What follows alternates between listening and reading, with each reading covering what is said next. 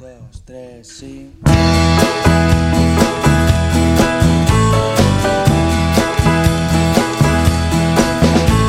Qué asco de noticias en televisión. No me creo sus mentiras, sé lo que son. Manipulación mediática siguiendo un guion. A ver qué es lo que quieren que me crea hoy.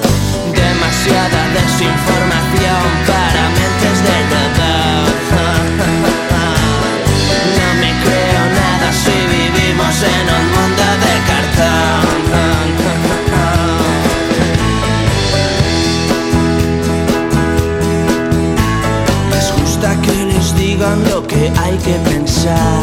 Le tienen mucho miedo a su libertad. Les meten mucho miedo para ir a votar. Quieren que les robe alguien.